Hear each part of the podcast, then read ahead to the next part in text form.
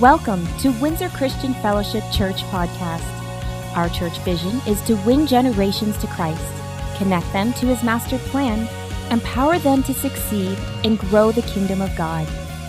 For other podcast resources or more information about Windsor Christian Fellowship, please visit us at www.wcf.ca.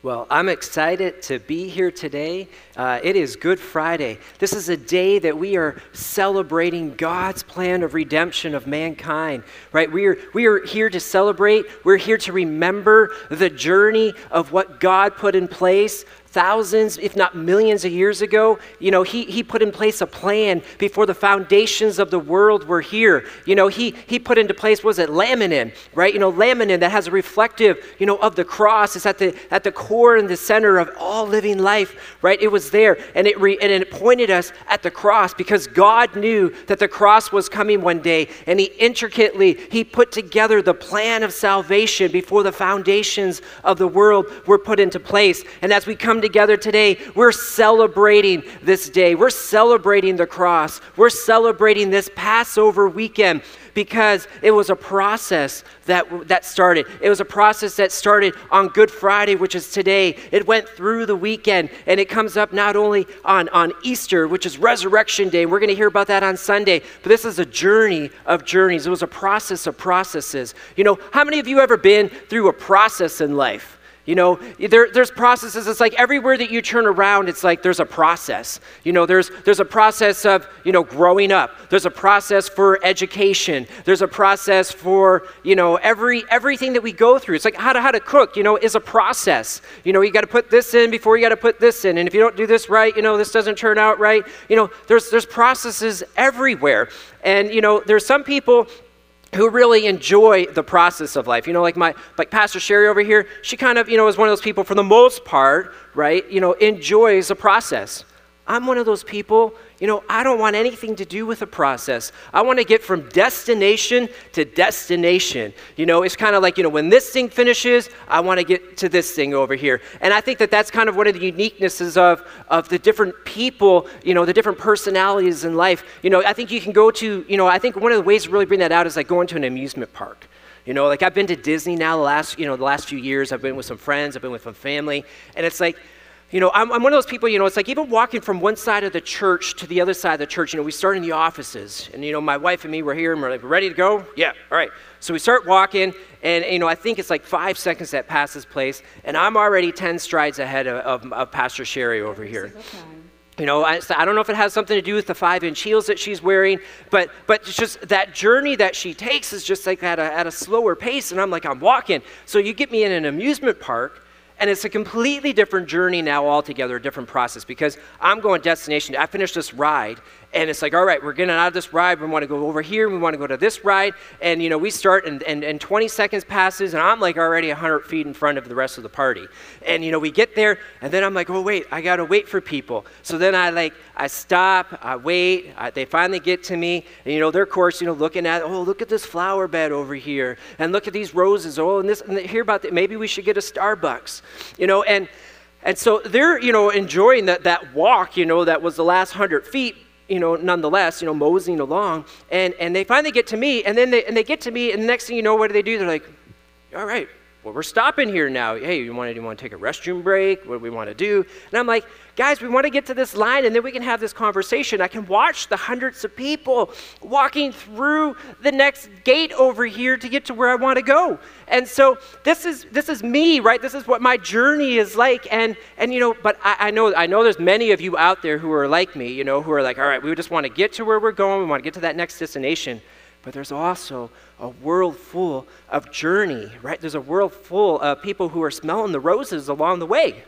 Does that sound right? And this is part of, you know, the, the way that things work. And I think, you know, that we do need to appreciate the journey along the way, but even sometimes those longest journeys, you know, even people who like the journey, I think sometimes, you know, they find that even a little overwhelming. It's true. I'm, I am one of those people who likes mm-hmm. the journey. I like to smell the roses along the way. I like to walk slowly. I don't want to rush anywhere. Um, but you know, when you've been through a long season in your life, sometimes you're like, okay, I'm, I'm done with the process, and I'd like to move on at this point. And so we've been through a long process, uh, a crushing period over the last couple of years, and uh, but yet we still decided that we were going to embark on some renovations on our house. Yes. And so, uh, so I was trying to prepare for it. I'm trying to mentally prepare for it, get ready. Okay, we're gonna do this. You know, I've got the house kind of prepped, I've cleaned as much as I can, uh, moved everything out of the way as much as I can, and then uh, Pastor Brian takes the the little cutting knife and he makes the first cut into the drywall. And I literally had the most intense anxiety attack ever. I just lost it. I, I was like, what are you doing? You're going to get dust everywhere. And I just full out meltdown. And uh, I was like, you know, before we do that, we have to cover the furniture and we have to do this and we have to move this here. And so there was a process in my mind of how things needed to be done before we got to the point of cutting the drywall and creating dust in the house, right? But imagine God orchestrating his plan of salvation way back when. You know, it started before, uh, you know, the world began. Started before the fall of Lucifer, the, before the fall of man. Yep. And it came to a peak when Jesus arrived on the scene and he redeemed us through his work on the cross. Amen? That's right. And you see, last Sunday was Palm Sunday. And you know, it was great. It was a great day. It was talked about the triumphant entry of Jesus Christ into Jerusalem. And as he was riding in on a donkey that day, it says that the people came out and they were laying palm branches on the streetway in front of him, and they were singing and, and, and worshiping, and they were basically, and they were saying, Hosanna, Hosanna, and they were worshiping God that day. And that was what happened, you know, a, a few days ago, as we, you know, even as we celebrated last week, Palm Sunday. But then through the course of this week, things changed. Right, the next thing you know, they were they were plotting to kill Jesus Christ. And, and so this whole thing, this whole thing materialized, the plans switched over, and it leads us, you know, towards the end of the week where, where Christ is in this upper room and he's and he's he's about to go into the Garden of Gethsemane. He's about to enter into this next phase of the process, this next phase of the cross before the resurrection. And he's up in the upper room, and this is where our story is going to start picking up today. So we're going to pick up in the book of Luke. We're going to go to chapter 22, and I'm going to read verse 39 to 46. It says, Coming out, he went to the Mount of Olives, as he was accustomed, and his disciples also followed him. When he came to the place, he said to them, Pray that you may not enter into temptation. And he was withdrawn from them about a stone's throw, and he knelt down and prayed, saying, Father, if it is your will, take this cup away from me. Nevertheless, not my will, but yours be done. Then an angel appeared to him from heaven, strengthening him, and being in agony, he prayed more earnestly. Then he, sw- he sweat, his sweat became like great drops of blood falling down to the ground. And, he, and when he rose up from prayer and had come to his disciples, he found them sleeping from sorrow, and he said to them, Why do you sleep? Rise and pray, lest you enter into temptation. And uh, I, I want to jump over to Matthew because Matthew even gets a little bit more specific about where he is in, uh, in the, when he was on the Mount of Olives. And it says, Matthew 26, 36, it says, Then Jesus came with them to a place called Gethsemane and said to, this, to the disciples, Sit here while I go and pray over there. Right. And I think this is really important, I think, to understand the location of this particular event and the timing of where this is. Because the Bible speaks of the location as being the Mount of Olives. And more specifically, even in a garden called Gethsemane, right? Now, that word Gethsemane actually comes from the root word gat, which means a place for pressing oil and Shemanim, which also means oils. And so basically, this mountain is full of olive trees. You know, when we when we went to Israel, we got to go there a few years ago. You know, there was there was olive trees that are still on this mountain, uh, the Mount of Olives, and some of them are like like 900 years old, right? But when they went there, right, especially back in the day, that's why you know it's got this name, the Mount of Olives, right? Is because there's olive trees everywhere, and they're producing olives, right? And with the production of olives, right, they didn't just grow olives that day, but but they made oil on the Mount of Oil uh, sorry, on the Mount of Olives, right? And so really what happens is, is that they did this, right, so that they would grow the trees, the olives would be produced, and then they would come and they would pluck the olives off, and then basically they would put them into this like stone basin, and as they put them in this stone basin, what would happen is, is this heavy stone, it would just come pop on top of them, and it would crush them. It would crush them right into a pulp. And as they're crushed into this pulp, it, it basically, what would happen is, is that the life of the olive was actually like squeezed right out of that olive, and that life that was inside the olive, which is the oil, right, would then flow out of those olives, right? It'd go through kind of like a groove, right? And then in that groove, and then it would be collected into jars, right? So why does this really matter? Why are we talking about the location today? Because I think when we look at Gethsemane, we can look at it, it was a place of crushing right? It was a place where the olives got crushed, but it's a place, as in Christ's journey in this plan of redemption, it was a place of crushing. You see, God very often uses and has a way He knows how to use when we have difficult situations and experiences that are in our lives. He has a way to use them and transform those things into as a preparation for greater things in our lives. You know, suffering is often a result of crushing. And Christ was no, you know, he, he wasn't excluded from this process. I mean, if you take a look even at, several different examples of Christ's journey, when he was 12, he was in the temple, right? And he's, he's teaching and speaking. And then the next thing you know, what did he do? He, he went into isolation. He disappeared for the next 18 years of his life, right? Then he finally comes back onto the scene. He comes out, he gets baptized. And then as soon as he gets baptized and the Holy Spirit comes, the next thing you know, he's led out to the the desert for 40 days now. And 40 days he's being, he, he's out there, he's fasting, he's, there's a temptation process that occurs. And, and at the end of it, there's a purpose right? And even as there's always a purpose that God uses in this transformation. And what happened is, is that even as Christ walked out of the desert that day, it says that he walked out endued with the power of the Holy Spirit.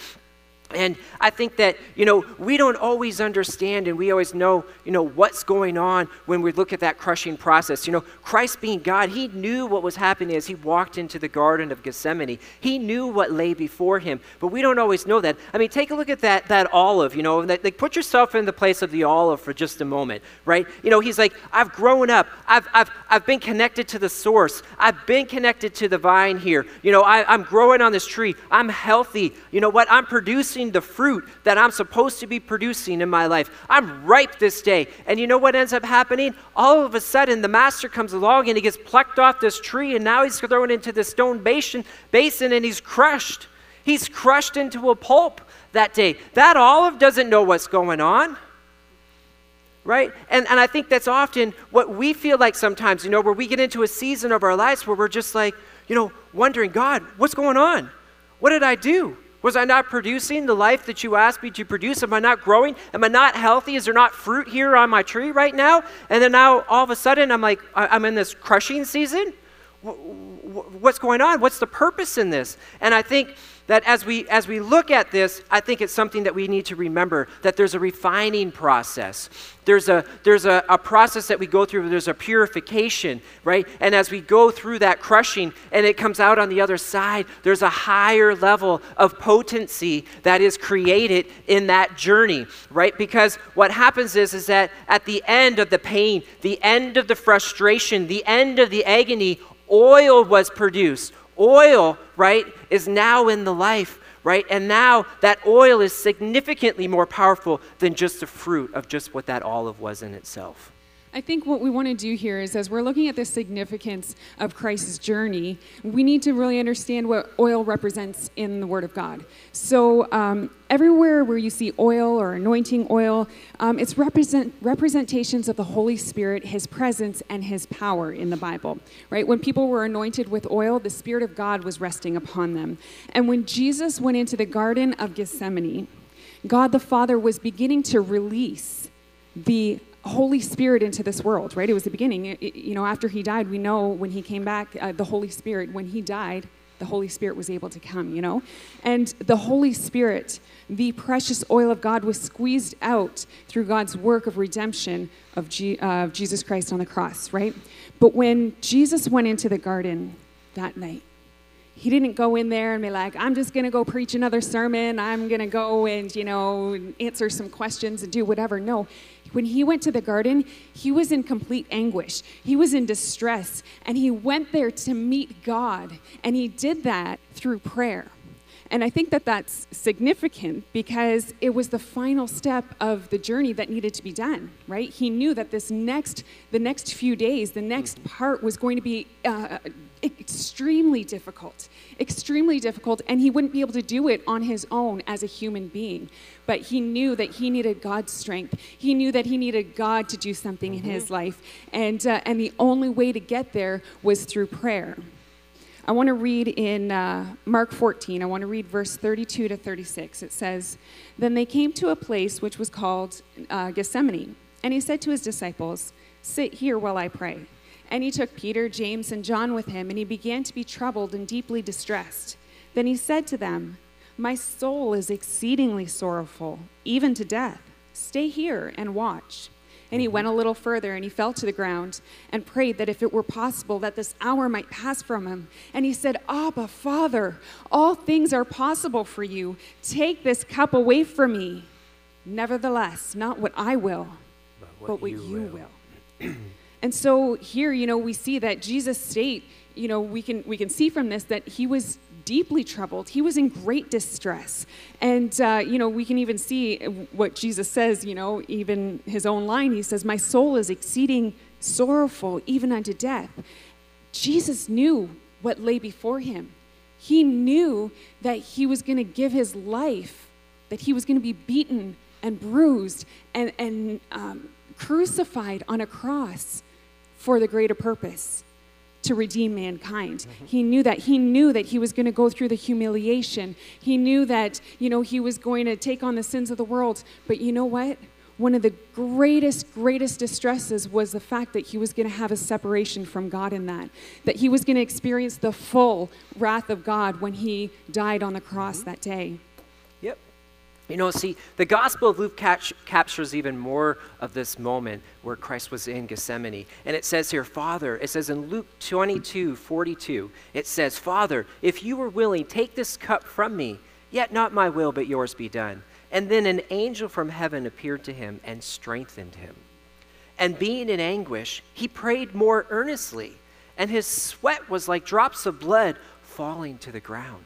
You know, it says that an angel, it says that Christ was in such anguish that an angel of the Lord came and ministered to him. And as he ministered to him, he strengthened him up. And as he strengthened him up that day, you know what he did? He had caused him to get back on his knees. He caused him to get back there where he needed to do serious battle on his knees in prayer. And so he went back into prayer, and he says that he even prayed even more earnestly than what he prayed before. And so his, he was in such anguish, it says that he sweat drops of blood, right? And we learn and we know now that it said, you know, when we hit such extreme areas of stress, when we get such stress in our bodies, right, it's overwhelming that it says that our body actually can sweat out blood, right? And that's the anguish that Christ was in in this process, in this journey that he was in the part of, in the midst of the Garden of Gethsemane, in the midst of this crushing as he started that journey towards the cross that day. And so it's, it's good though, because it says here, it says that thankfully,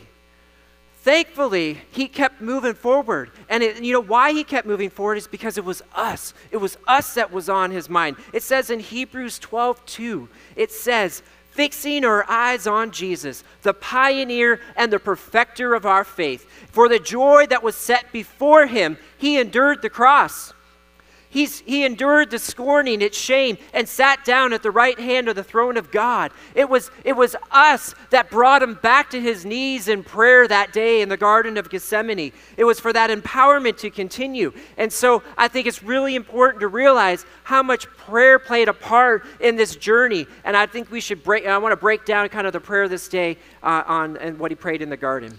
Yeah, so I want to break right. down in, in the Mark 14 thing. There's four things that he states in there. Number one, he says, Abba, Father.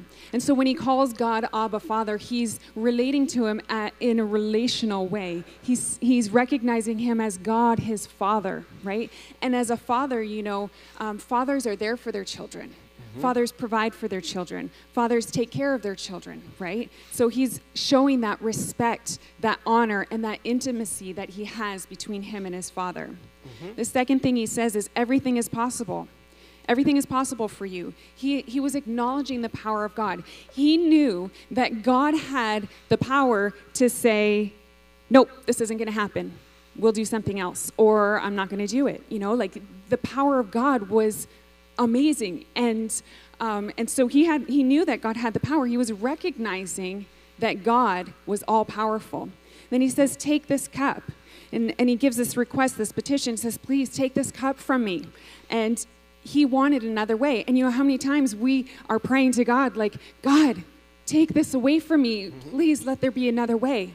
But I want to I want to kind of show something in this because this was really kind of interesting to me. I looked up in the uh, in the concordance, "Take this cup from me," and it actually says, "Bear this alongside of me." And so when he prayed, "Take this cup from me," he's saying, Bear this alongside of me. Don't leave me. Please don't let me be separated from you. He knew he needed the strength of the Father to get through this, but he knew that he needed to go through and endure this, endure this process. And the one thing that I want to kind of bring out here is that, you know, when sin entered into the world, uh, immediately a sacrifice had to happen. Uh, when Adam and Eve sinned, there, uh, God sacrificed an animal and they uh, were provided with uh, clothing, right? And so we know that, you know, in the Word of God, it says that there are no, there's no remission of sin without the shedding of blood. And so from that point forward, there had to be blood shed of a perfect lamb in order to have remission for your sins. And so, um, like we said, this, pro- this plan, this process of redemption was put in place long before all of this ended up happening. But so he knew that at this point he was going to have to take on the sins of the world. He knew he was going to have to be separated from God the Father. He knew he was going to have the full wrath of God on his life. And I can't even imagine how excruciating that would be, mm-hmm. how tormenting that would be, how you would just be sweating drops of blood, being like, please, please don't leave me. Please don't do this. But he goes on, there's a fourth part in this. He says, Yet not what I will, but what you will. Hmm? This is an act of complete surrender to God the Father. He recognized in this moment that we were the reason why he would endure this. He saw us before him. He knew that there was a purpose. He knew that there was a plan. And he says, You know what? Even though my natural body doesn't want to go through this, even though I don't want to be separated from the Father, even though I don't want to endure all of the sins on me, for you, I will. For you, I will. And this was an act of complete submission to God the Father. It was an act of obedience, sacrifice, and surrender, right? And Jesus honored God in all that he did in this moment. Mm-hmm. Yes. You see, I, I want you, if there's, if there's anything that you get out of this message, you want to get this point, right? This is what I want you guys to make sure that you, you walk away with this day, is that prayer was the means that was used to complete this surrender. Okay? When Christ went into the garden that day, when he went into Gethsemane that day, he went in with the purpose of prayer. He went into the garden with prayer. It was through prayer that he was allowed, that he, he walked through, and he ended up surrendering and in complete submission of his will, his mind, and his emotions over to the Father God. It was through prayer that he was empowered to be able to do that, right? It was, it was this, this, this dying of our flesh, our surrender. It's always accomplished through prayer in our lives. And I want you to walk away with that revelation of it. Prayer allows us to walk through the surrender. Prayer is what allows us to be able to die to our flesh, pick up our cross, follow after Jesus Christ. It's prayer. Prayer allows us to surrender. Prayer allows us to be able to submit it. Prayer is what is that avenue that brings us through the situation. Jesus himself, the Son of God, repeated this process three times in the garden. He didn't just go and pray once. He says that he went and he prayed, and then he came back, and then he went and he prayed again, and then he came back, and then he went and he prayed again.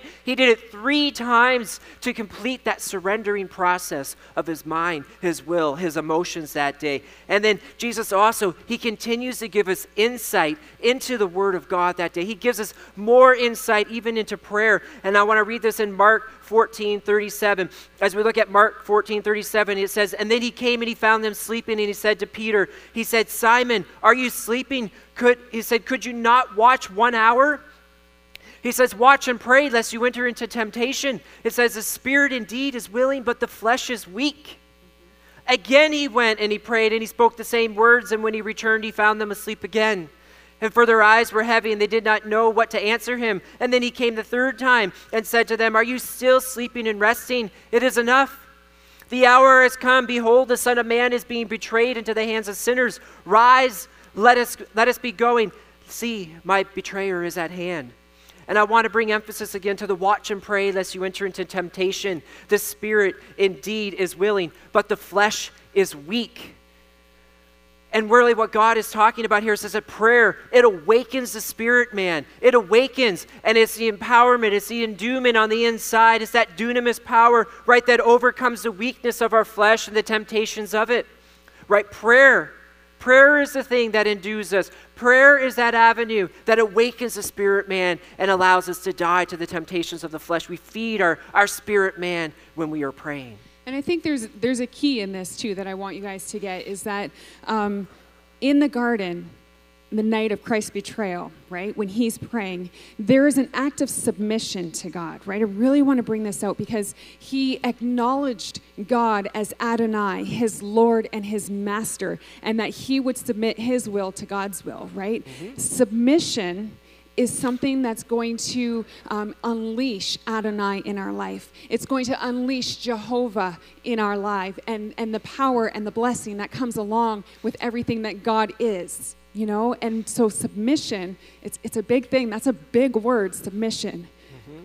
But he got there through prayer. He made his resolve through prayer. He submitted through prayer. Amen? Amen. I want to uh, actually read a story. This is Pastor Brian's favorite story probably his favorite story in the Bible. Um, John 18, I'm going to read 1 to 11. It says, When Jesus had spoken these words, he went out with his disciples over the brook Kidron, where there was a garden, which he and his disciples entered. And Judas, who betrayed him, also knew the place, for Jesus often met there with his disciples. Then Judas, having received a detachment of troops and officers from the chief priests and Pharisees, came there with lanterns, torches, and weapons. Jesus, therefore, knowing all things that would come upon him, he went forward and he said to them, Whom are you seeking? And they answered him, Jesus of Nazareth. And Jesus said to them, I am he. And Judas, who betrayed them, also stood with them. And now when he said to them, I am he, they drew back and they fell to the ground. Then he asked them again, Whom are you seeking? And they said, Jesus of Nazareth. And Jesus answered, I have told you that I am he. Therefore, if you seek me, let these go their way, that they may that the saying might be fulfilled which he spoke, of those whom you gave me I have lost none. Then Simon Peter, having a sword, he drew it and he struck the high priest's servant, and he cut off his right ear. The servant's name was Malchus. So Jesus said to Peter, Put your sword into your sheath. Shall I not drink the cup which my Father has given me? You see, I want to, you know, where, where, where we're at in the, in, the, in the story here is Jesus just finishes praying. He just goes through this process where he's, he's went back and forth and he's been three times in prayer and he just fully, and he's, he's now he's in the submitted will of God, right? And all of a sudden now Judas, his betrayer, comes, right? And as he comes, he comes with this detachment, right, of, of officers and military men, right? Which is, you know, probably somewhere in the, you know, around three to 600 men that came with him to arrest Jesus in the garden that day, right? And then there's an exchange of words that take place, right? And there's like, like none other. This is, this is a powerful exchange of words. And what happens is it says these mighty, mighty words that Jesus spoke that day are actually the Greek words that say ego eimi, or Amy, which is more accurately translated, I am, right? You see, when, when they heard it that day, they realized right, that, that this was not, first of all, the first time that Christ had ever used these words, right? He had used these to identify himself. They recognized what ego eimi meant, right? These were the same words that were spoken long ago on Mount Horeb, right? In Exodus 3 14. It says there, it says that God replied to Moses, I am who I am. It says that I say to the people of Israel, I am has sent me to you. God also said to Moses, Say this to the people Israel, Yahweh right? That God of your ancestors, the God of Abraham, the God of Isaac, the God of Jacob, he has sent me to you. This is my eternal name. My name is to remember for all generations. And this is relevant here because it says, the God, the name I am, or Yahweh, it means the self existing one, right? It's the sacred name of God. Do you know what it means to be the self existing one? It means that Everything that is exists because of me, right? It means that I was there before time. I will be there. I was there in the beginning. I'm there in the end. There will never be something that exists outside of me. I'm the fullness of life itself, right? The I am is a powerful statement. It is it is means that Yahweh. It's the full revelation of who God is when He speaks the words I am. You know, see, Christ He used these in a revelatory sense multiple times in His ministry. He talked about how He was the bread of life. He talked about how He was the light of the world. He talked about how He was the door. He talked about how He was a shepherd. How He was the way, the truth, the life. He talked about how He was a resurrection and the life. And each time that He did this, this was a revelation of who he was as the I am. But none of them were as powerful as what took place in the garden that day. There were two other examples, even in the, uh, in the book of John, that talked about, even in an independent sense, where God talked about using this phrase, I am. It says in John 8 58, it says, Verily, verily, I say unto you, before Abraham was, I am.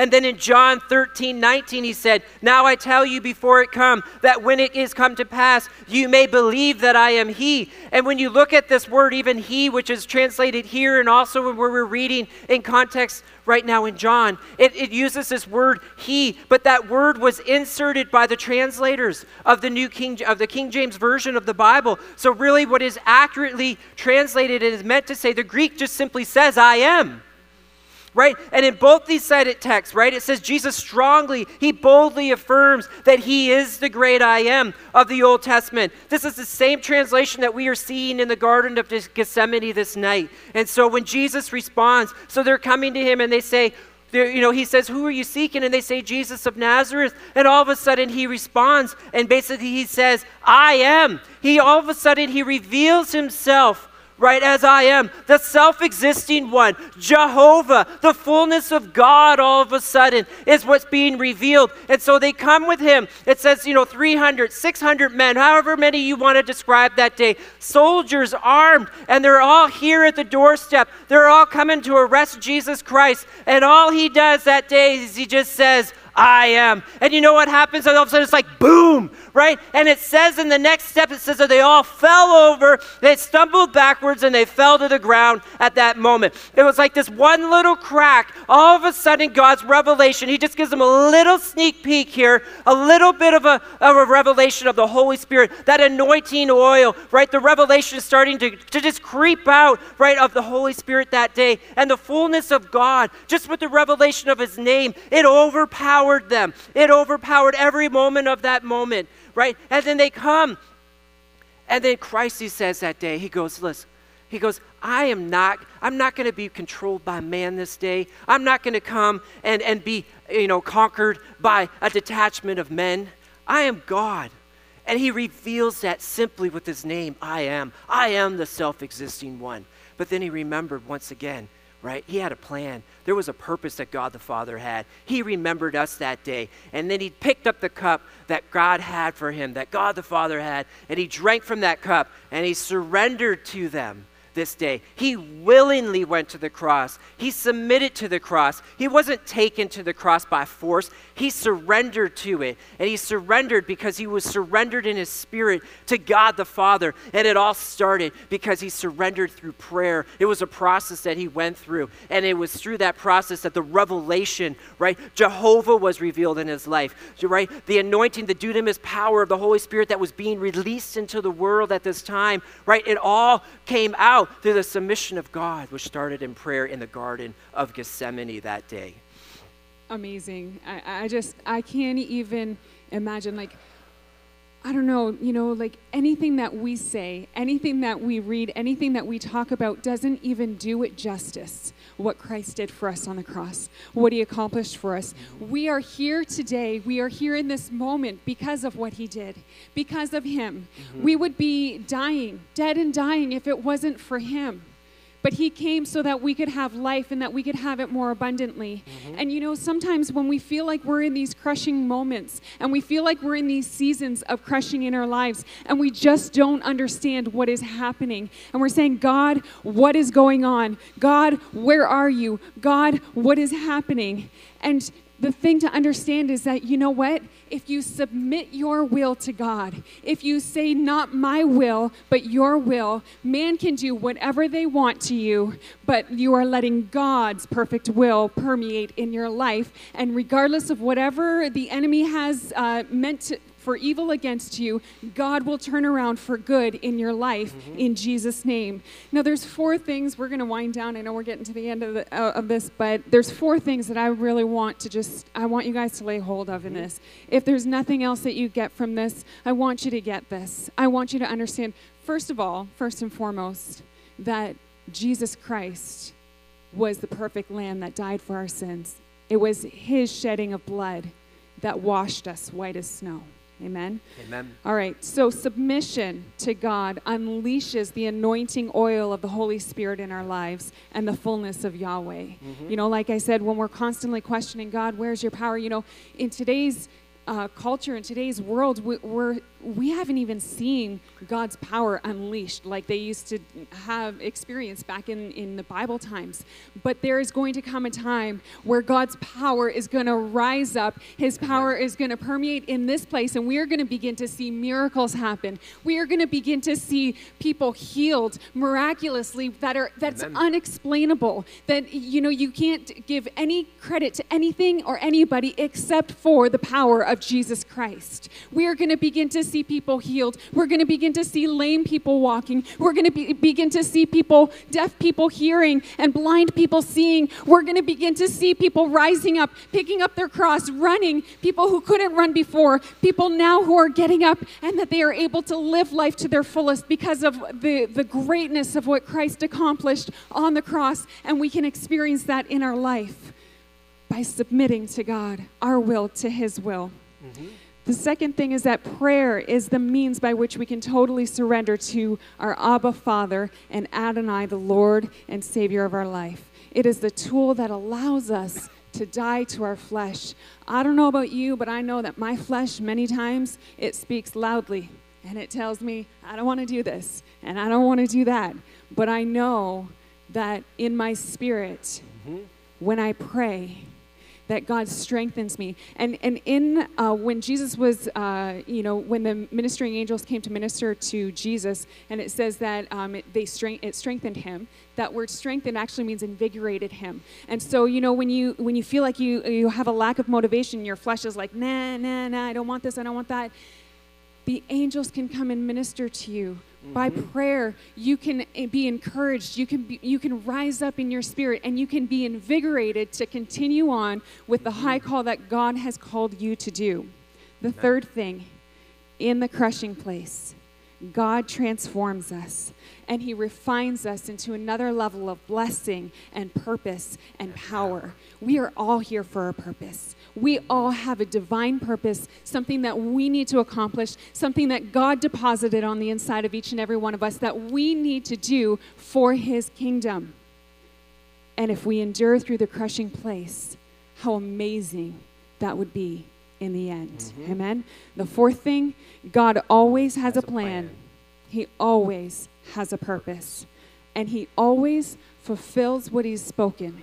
It was true of Jesus, and it's true of you today. He's always a man of His word. Mm-hmm. Amen. Amen. You know, as we are closing up today, you know, as Pastor Sherry talked about earlier, it talked about how as Christ came, he was a perfect Lamb of God, right? He had to come into the world without the shedding of blood. It says that there's no forgiveness of sins. And as he came into this world and as he went through the process where he died and he submitted to, to, the, to the will of God the Father, it says that, you know, he, he was led to the slaughter that day, right? And just as, you know, the original Exodus, right? You know, where, you know, the lambs were, were slain and they were put over the doorpost, right? You know, there's this, the blood of Jesus Christ is so precious to us. It talks about, you know, the, the power of God that is released, you know, through the blood of Jesus Christ. It says that it, it it's the forgiveness of our sins. It doesn't just cover the, our sins anymore, but it washes them away right? The blood of Jesus Christ was shed that day. He was beaten for us. He was bruised for us. He was he w- he went through a process that was like no other process. And as Sherry mentioned, Pastor Sherry mentioned earlier, you know, he went through and received the fullness of the wrath of God for us so that we could be restored back into a right standing, so that we could have a relationship back with God the Father. And so he went to the cross this day, right? He went there this Good Friday, right? He went and he accomplished, he went through the redemption, he was fulfilling the redemptive work of the cross this day, right? It was all part of God's plan. It's been in place for, for millions and millions of years. And he, he goes through this process and it leads him to the cross. And there's the place of surrender is at the cross, the place of victory is at the cross, right? And, and it's a place that God went to that day. And uh, if you're in your homes at this moment, we're just gonna we're gonna remember as Christ was in, you know, as he right before he went, it says that he was in the upper room and he was having his last supper with his disciples.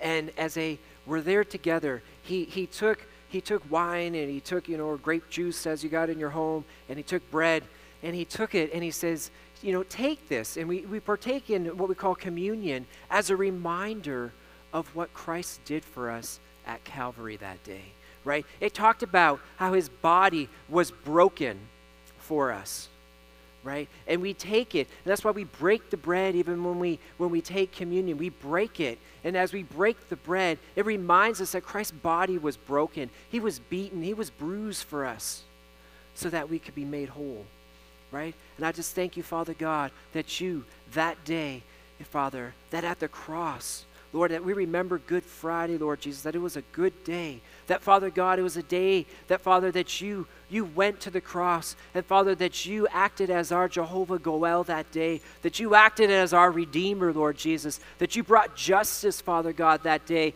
And I thank you, Lord, that you were anointed, Father God, to be able to endure the cross. I thank you, Father, that you were thinking of us that day. I thank you, Lord God, that as you poured out your blood, that, Father God, that the precious blood of Jesus Christ, that it was there for the forgiveness of our sins. And we remember this day, Lord Jesus, that your body was broken. And as we partake this day, remember what Christ did for us at the cross. Hallelujah. Father, I thank you, Lord, for the cup. We thank you, Father, for what you've done on the cross for us, Father, that it was us that was before your eyes. I thank you, Lord Jesus, that you endured the cross, that you endured the grief, that you endured the, the striking, the beating, the humiliation, the shame that we didn't have to suffer. Father, I thank you for the life that you've given us. I thank you for your blood that was shed. May we never take it for granted, God.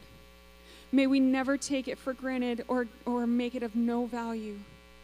But I thank you, Father, that you will have the place of honor in our hearts this day that we will place you as Adonai in our lives, that you will be the Lord of our life, that you will be the one who guides us and leads us. Mm-hmm. I thank you, Father, for this cup. I thank you for what you've done for us. And I thank you for the cleansing power of the blood of Jesus. In Jesus' name. As we close out today, I just want to remember, remind you of this. God started a plan of redemption long, long ago. He went through the cross, and on this Good Friday, he completed the portion of the process of the cross. But God's journey didn't end at the cross. He went into the grave and continued the fight.